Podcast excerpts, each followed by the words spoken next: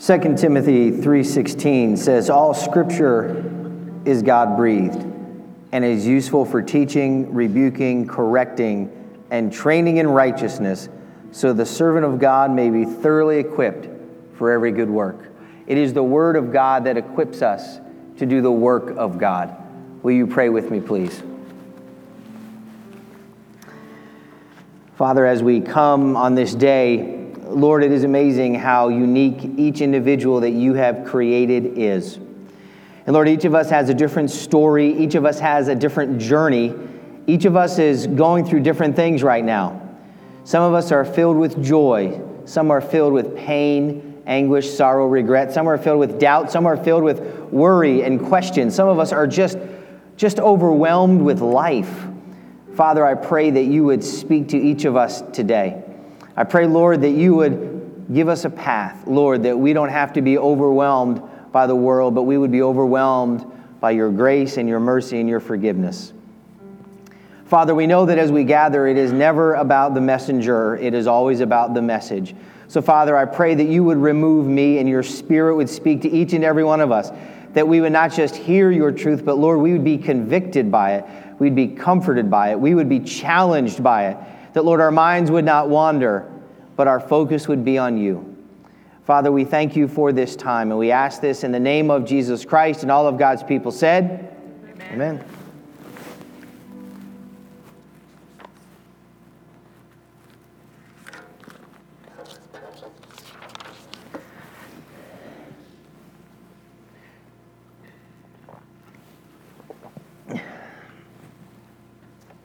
So that electric guitar was pretty cool, huh? That was awesome. Thank you. That was really neat. Well, if you didn't have a chance to, uh, to worship with us last week, hopefully by now you've received uh, the emails and all of the announcements about uh, kind of what we talked about last week in our Vision Sunday. And we, uh, we talked about, and Joe uh, mentioned earlier, our new logo, our new branding, kind of talked about uh, what God's called us to for 2018 and beyond. And we also kind of revealed what the theme is that God has given us for this year, and that is big faith and no fear. That God has called us to live with big faith and no fear. And it really is amazing what happens when we live with big faith and no fear. And I saw an example of this years ago when I was involved in sports ministry. Now, I was not a pastor at the time, but I was involved in ministering to athletes. And two of the athletes, one named Andrew, the other named Keith, were really growing in their faith. They were so on fire for the Lord, and they just wanted to reach their teammates with the gospel. And so they decided that they wanted to invite every single player and their wife or significant other to come over to Andrew's house for dinner and a Bible study. And so they were very excited. So they, they put invitations together and they went and they put them on every seat in the locker room and they were fired up. And they asked if Christy and I would come over, and we said we would love to do that. And so we got there, and they spared no expense for food. They had every kind of food. It was fantastic food. It was great. So everything was supposed to start at about 7 o'clock. So we're there, we're ready at 7 o'clock, and 7 o'clock comes, and okay, nobody's here, but that's okay because everybody's fashionably late. These are athletes, right? 7.15, no, still not here. They're coming. They're, hey, they're coming. 7.30, there's traffic. There's always traffic. 745. They could read the invitations, right? I mean, they're going to find it. Well, by 8 o'clock, nobody came. All this food, and Andrew and his wife, and Keith and his wife, and Christy and I are there in a huge empty house with all kinds of food and no people. How discouraging, right? But do you know in that moment, God was glorified? God was glorified in that moment. And you may say, well, how could God be glorified when, when all of these people were reached out to, they were given invitations, and, and there's all kinds of food, and not one person came? Because it wasn't about them coming, it was about Andrew and Keith asking. It was about them having big faith and no fear. That their faith in God was, You've called me to reach out and I will, and not fearing what the results were. And big faith, no fear is what God has called us to. And so the question becomes how do we live big faith, no fear? It sounds great, but what's the first step that we should take? Well, that's what we're going to kind of begin our sermon series through the book of Nehemiah today. Now, Nehemiah is right after the book of Ezra, and Ezra and Nehemiah are really considered one book or one work. And where we find ourselves in Nehemiah is Nehemiah is going to be bringing back the exiles from Babylon to Jerusalem as the third time. There were two others, Ezra and Zerubbabel, who had brought them back previously. And actually, Nehemiah's name means the Lord comforts. And Nehemiah would need the Lord's comfort if he was going to live a life of big faith and no fear. So we're going to take a look at Nehemiah chapter 1, the first 11 verses. So if you've got your Bibles or pull it up on your phone, we're going to go through the first 11 verses and then we'll come back. It says this The words of Nehemiah, son of Hachaliah, in the month of Kislev, in the 20th year, while I was in the citadel of Susa, Hanani, one of my brothers, came from Judah with some other men. And I questioned them about the Jewish remnant that had survived the exile and also about Jerusalem. They said to me, Those who survived the exiles and are back in the province are in great trouble and disgrace. The wall of Jerusalem is broken down and its gates have been burned with fire. When I heard these things, I sat down and wept. For some days I mourned and fasted and prayed before the God of heaven. And then I said, Lord, the God of heaven and the great and awesome God who keeps his covenant of love with those who love him and keep his commands, let your ear be attentive and your eyes be open to hear the prayer of your servant is praying before you day and night for your servants, the people of Israel. I confess the sins we Israelites, including myself and my father's family, have committed against you. We have acted very wickedly towards you. We have not obeyed the commands, decrees, and laws you gave your servant Moses. Remember the instruction you gave your servant Moses, saying, If you are unfaithful, I will scatter you among the nations. But if you return to me and obey my commands, then even if your exiled people are at the farthest horizon, I will gather them from there and bring them to the place I have chosen as a dwelling for my name. They are your servants and your people, whom you redeemed by your great strength and your mighty hand. Lord, let your ear be attentive to the prayer of this your servant and to the prayer of your servants who delight in revering your name. Give your servant success today by granting him favor in the presence of this man. I was the cupbearer to the king. You know, that last line, I was cupbearer to the king, Nehemiah had a really good job. He was the king's right hand man. He tested all of the king's food and all of the king's drink to make sure that it was of the utmost quality. I guess he also tested it, uh, that if it was poison, he would die and not the king. So maybe not the perfect job, but a good job. He was trusted by the king, he was respected by people, he had influence, he had power, so life was pretty good for him. But then when his brother, and we don't know if this was like a blood brother or if this was just a brother in the faith, came to him and said, Look, I've got some news, and it's not good news. All of the people who have returned from the exiles, things are not good. And, and, and, and life is hard and they're vulnerable. And, and the wall that surrounded the city, and many cities had walls around them because it protected them so that they couldn't be invaded. Well, that wall had crumbled. And then there were big gates that were there to keep them.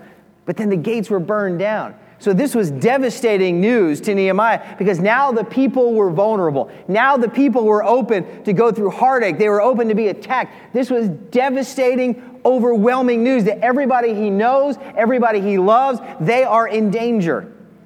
How many of us have dealt with that moment where we get some really difficult news in our life? Really hard news. What do we do? What do we do when we get that kind of news that we don't know what to do? See, what a lot of us do, instead of having big faith, no fear, we have big fix, no faith. We think we can fix it. We think we can fix it ourselves. And we try to take action. But what we see that Nehemiah does is prayer precedes action. Before Nehemiah does anything, he begins to pray. And that's what we really want to take a look at today is prayer. So I want to encourage you, we're going to go through, we're going to break down Nehemiah's prayer. I want you to write down these steps that Nehemiah takes. Because all of us have received and will receive difficult and challenging news in our life.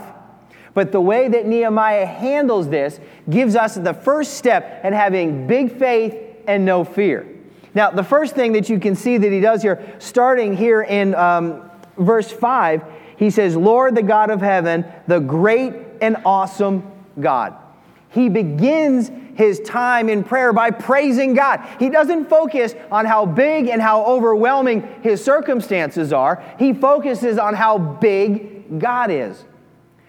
Do we focus on the bigness of God or do we focus on the bigness of our problems? If we're honest, we focus on the bigness of our problems. This is too big. This is too overwhelming because we aren't looking at it right. What Nehemiah said is big faith, no fear, starts with remembering God is bigger than our problems. God is bigger than our circumstances. God is bigger than our worry. No matter what you and I are going through, and I know many of us are going through different things, God is bigger. And God is worthy of praise. See, Nehemiah's prayer begins with praise. We don't always begin our prayers with praise. We begin our prayers with complaining or fretting or worrying. But Nehemiah says to have big faith, no fear, I'm going to begin by praising God. When's the last time when we got overwhelmed with discouraging or difficult news that we began by praising God because we know He's bigger than that? See, if you're like me, sometimes you forget the bigness of God and you put God in a nice little box and you say, Well, God, this is all that you can do, and this is outside your scope, so I'm bringing in the expert, me. And that always goes well, right?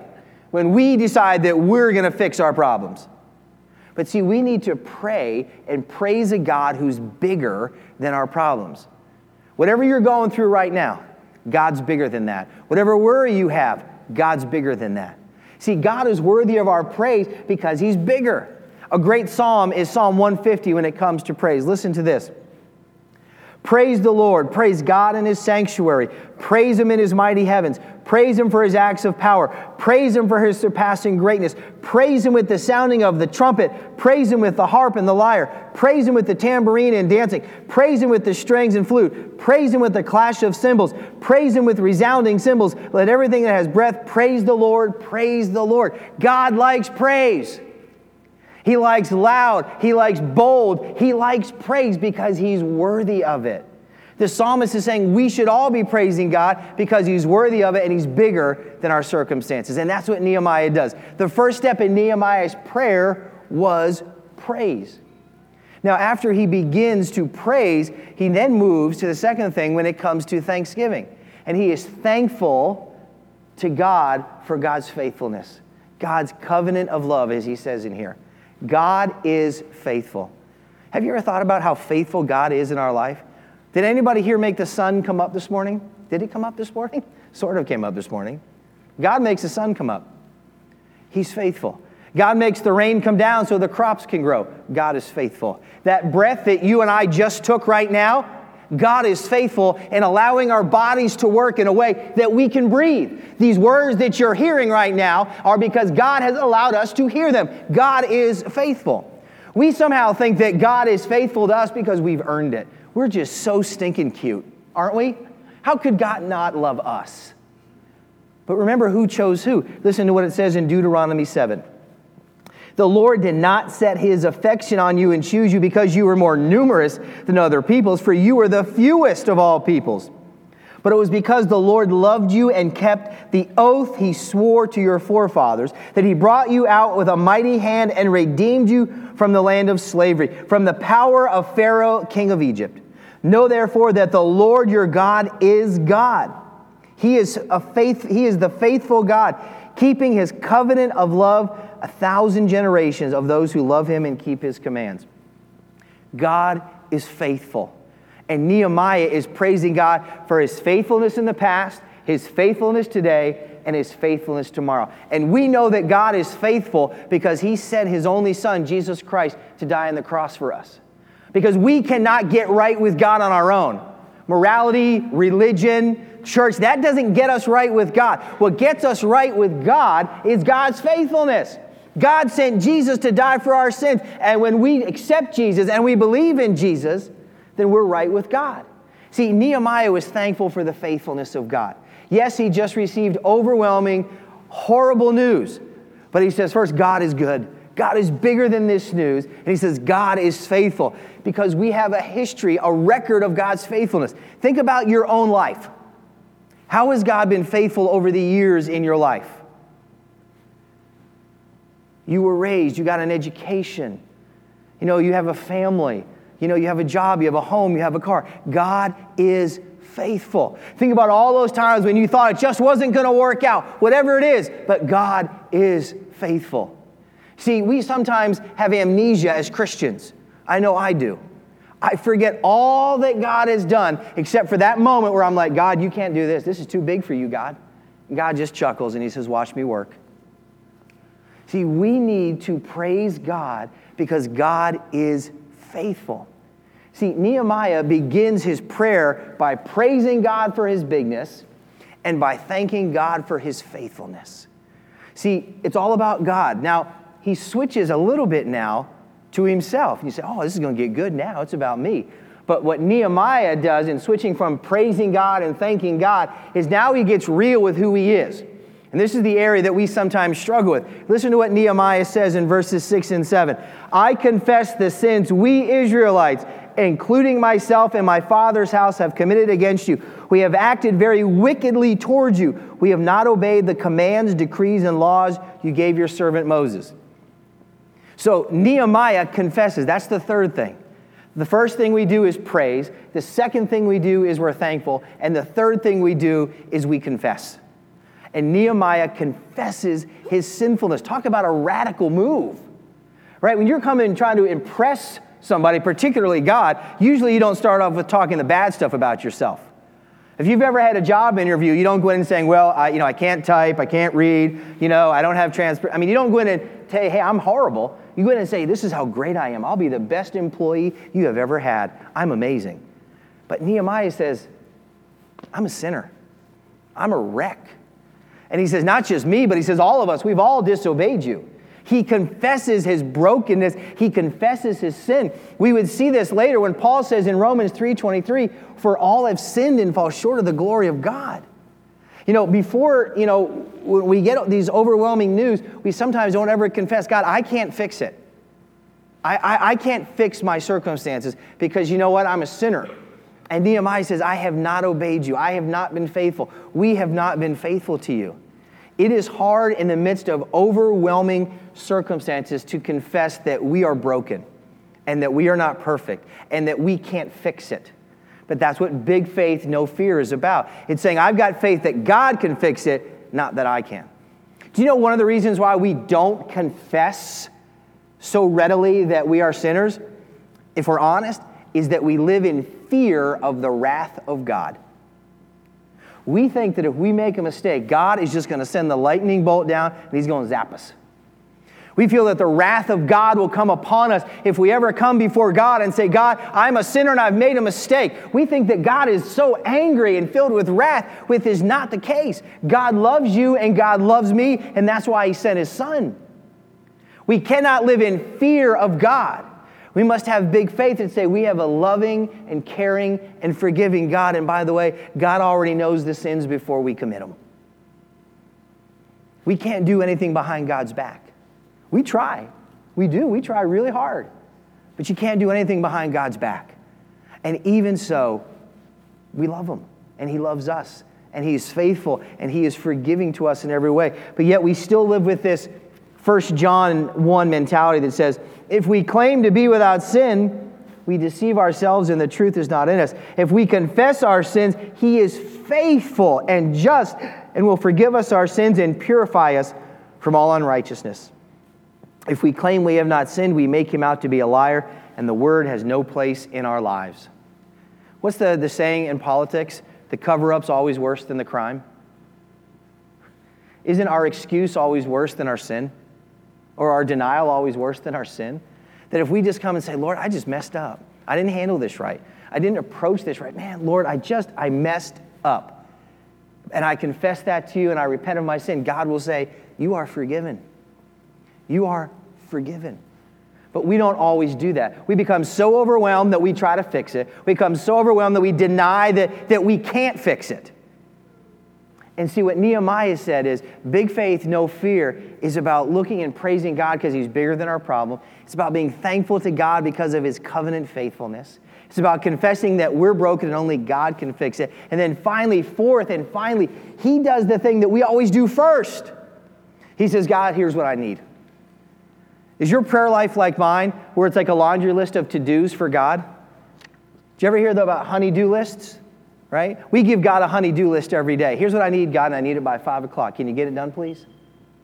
Nehemiah doesn't say that. In fact, Nehemiah's prayer is not that his will be done, is that God's will be done. In these overwhelming, devastating, difficult times, he says, God, what is your will in this circumstance? God, what do you want to be done with the, all of this tragic news that I've had? What if our prayer life consisted of, God, could you give me favor to do your will? Because that's what Nehemiah is asking for. He's going to have to go to the king. He's going to have to say to the king, Can you let me leave? Because I got to go take care of my family and my friends and my community. Can, can you give me resources to go back? Can you give me letters to go across the countries I need to go to to be there? So he needs favor to get all these things. And he's saying, God, if it be your will, would you grant me your favor? See, we ask God for favors, but do we ask God for favor? There's a difference. Favors are for us, favor is for him that we need to say, God, can you grant me favor to do your will? See, we always want God to bless our will instead of saying, God, how can I be obedient to your will and gain favor to do that? Listen to what it says in Deuteronomy 30. And when you and your children return to the Lord your God and obey him, with all your heart, with all your soul, according to everything I commanded you today. Then the Lord your God will restore your fortunes and have compassion on you and gather you again from all the nations where he scattered you, even if you have been banished to the most distant land under the heavens. From there, the Lord your God will gather you and bring you back. He will bring you to the land that belonged to your fathers, and you will take possession of it. He will make you more prosperous and numerous than your fathers. When we are obedient, God will give us favor. When we say, God, what is your will that I can do in the midst of this difficult circumstance? God will bless us when we are obedient. And that's what Nehemiah prayed for because he said, I, God, I, I want to do your will here, but it's hard. And so he begins in prayer by praising God because of God's bigness, by being thankful for God because God's faithfulness, by confessing his own sin and brokenness that he can't fix it and then by asking for God's favor to do His will. See, when, when we break down the prayer, I think we'll have a graphic up here, here are the four aspects of the prayer praising God's awesomeness, thanksgiving for God's covenant love, repenting of His and nation's sinfulness, petitioning God for His favor, and doing God's will. If we begin our time of prayer of big faith and no fear, when we come up against life's overwhelming circumstances, when we follow this, we're going to have peace and we're going to find God's favor in our life. But we've got to remember, God's bigger than our problems. God is faithful. We are unfaithful. God is faithful. We need to repent. We can't always fix it, but God can. And when we ask for God's favor, are we asking it to do His will or for God to bless our will? Now, there are three things that prayer brings when we really approach it faithfully. Number one, clarity. When overwhelming circumstances come into our lives, we, what do I do? Begin in prayer. When we begin in prayer, we will have clarity. What does God want me to do? Number two, we will have confidence that God will find a way because God is bigger than our problem. God is more faithful than we could ever imagine. God forgives us our sins, and God's will is going to be done. And number three, it helps us have a commitment in trusting God. Wouldn't that be great no matter what comes into our world if you could say, I have clarity, confidence, and commitment when faced with overwhelming news, with difficult circumstances? Don't we want that? You know, I began by telling you about my friends, uh, Keith and Andrew, and uh, what many would consider a failed attempt to reach the lost. But let's fast forward many, many years later. Keith and Andrew, yes, they were discouraged, but they were prayerful. And they knew that God had called them to something. And yes, it was overwhelming when things didn't work out, but they were faithful in their prayer. They knew that God was bigger than people not showing up for a Bible study. They knew that God was faithful. They knew they couldn't do it on their own. They asked, they said, God, would you allow us to do your will?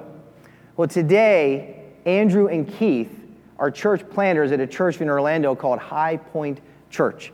And it's a thriving church that is making a huge kingdom impact in Orlando.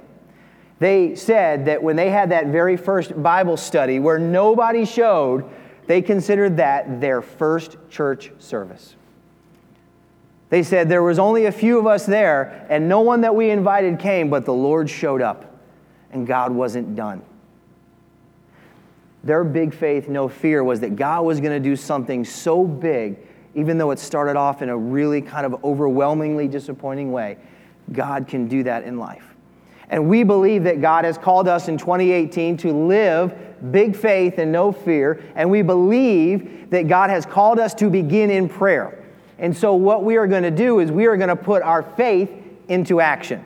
If you were here last week or if you had a chance to receive any of our communications this week, you know that there were three questions that we wanted to get input on everybody from when it comes to big faith, no fear, when it comes to our communication, when it comes to the vision that God has called us to, which is a community center here. And so, what we are going to do is we are going to break up into four different groups in this room.